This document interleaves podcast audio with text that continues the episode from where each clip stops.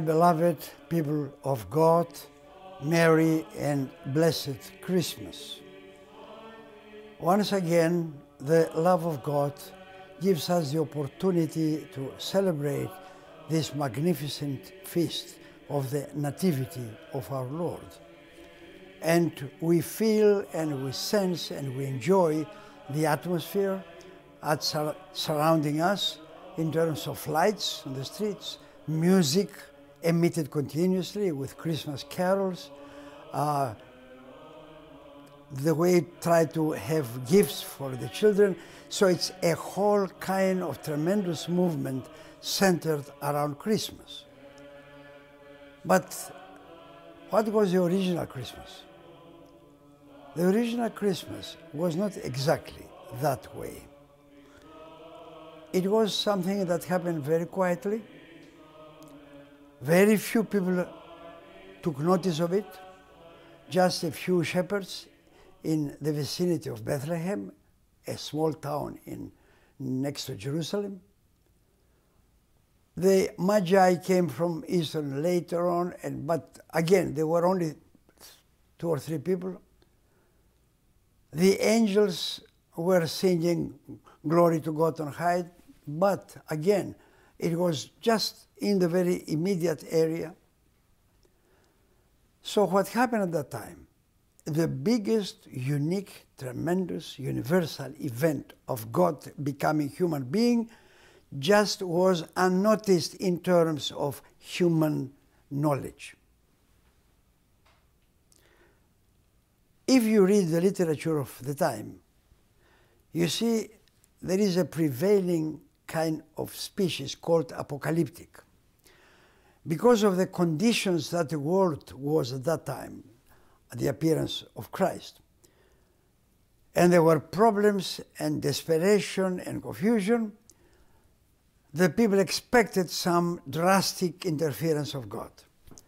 The apocalyptic produced exactly this kind of aspect, but what they offered was a God who either comes emerging from the ocean, strong, threatening, with thunderbolts, with noise, with storms, with hurricanes, with anything, or someone who appears on top of the mountain, comes down again, the same kind of thing, a terrifying kind of figure of God who comes to put an order to the world.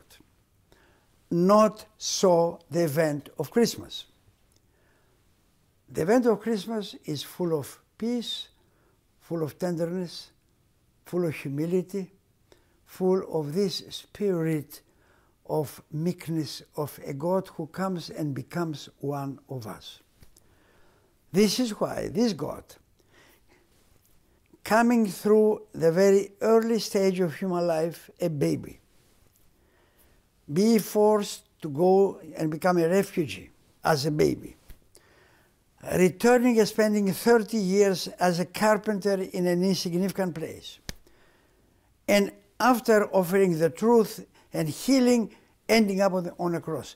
This is the God and human, perfect human being that we celebrate on Christmas.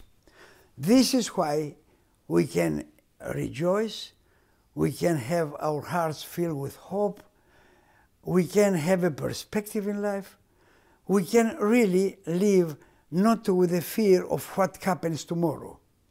Tomorrow many things could happen, but with a God that became human being the way he did at Christmas, the real Christmas, not the celebratory Christmas of today, this God is with us, and therefore we are full of hope, courage, and perspective. Allow me to add one more thing. It's not only a matter of comfort, hope, courage, strengthening. It's not only that.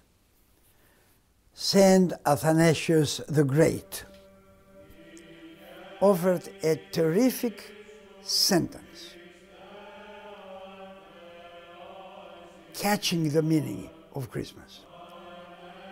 In the original άνθρωπος γίνεται Θεός, είναι Θεόν τον Αδάμ απεργάσεται. God becomes a human being so that the human being could become God. That's the meaning. And here we have the real, tremendous, transcendent meaning of Christmas. Again, I repeat, not simply a nice, joyful, comforting meaning, but a meaning of a call far beyond our survival, far beyond our hopes, the call to becoming like Him. In this spirit, Merry Christmas to all of you.